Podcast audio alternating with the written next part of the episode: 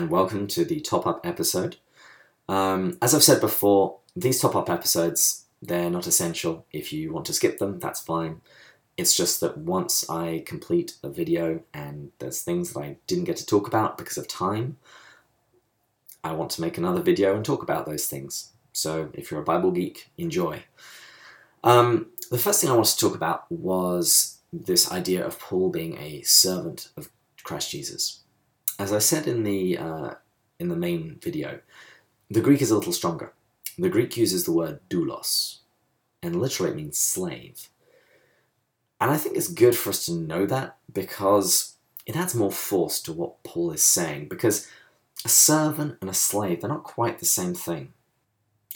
A slave is committed to his master in a way that a servant just isn't. You know, a servant can quit, but a slave belongs to his master. A servant can make demands, but a slave can't. He can't make independent choices. He must disregard his own interests and be completely obedient and have his will conformed perfectly to that of his master.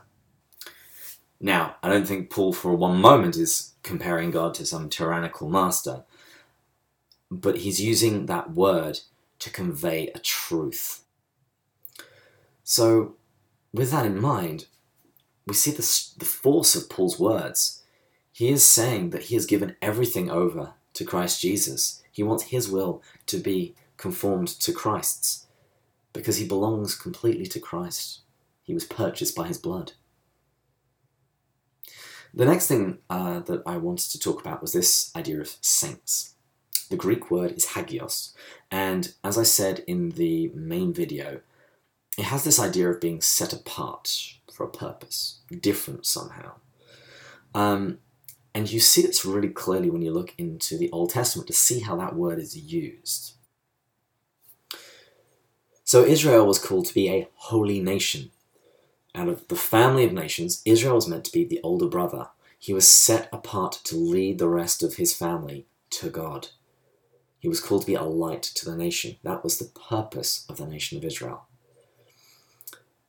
And the ministerial priests, the Levites, were called to be holy to their God. So, out of all of the tribes of Israel, the Levites are set apart for this particular work to worship God in the temple and in the tabernacle. And in the temple and the tabernacle, we find out that there are veils which separate the holy place from the most holy.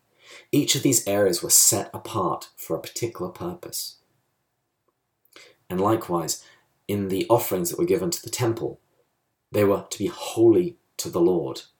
So that means someone takes a portion of their wealth and sets it apart. And the purpose is to offer it to God. And hopefully, in this way, we can see what makes saints saints. They are set apart for the work of God, they are given a mission for a special purpose. And of course, the perfect example of this is Mary. She was chosen by God to bear the Messiah, to, have, to receive Christ in her womb. And as Christians, we're called to imitate her.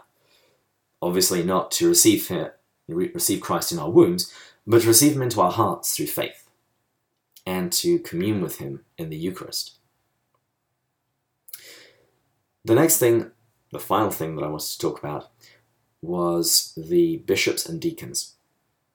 I just wanted to point out that when we read scripture, it appears that at this very early state of the church, there wasn't really any distinction between a bishop, sometimes rendered overseer, and a presbyter, priest, basically.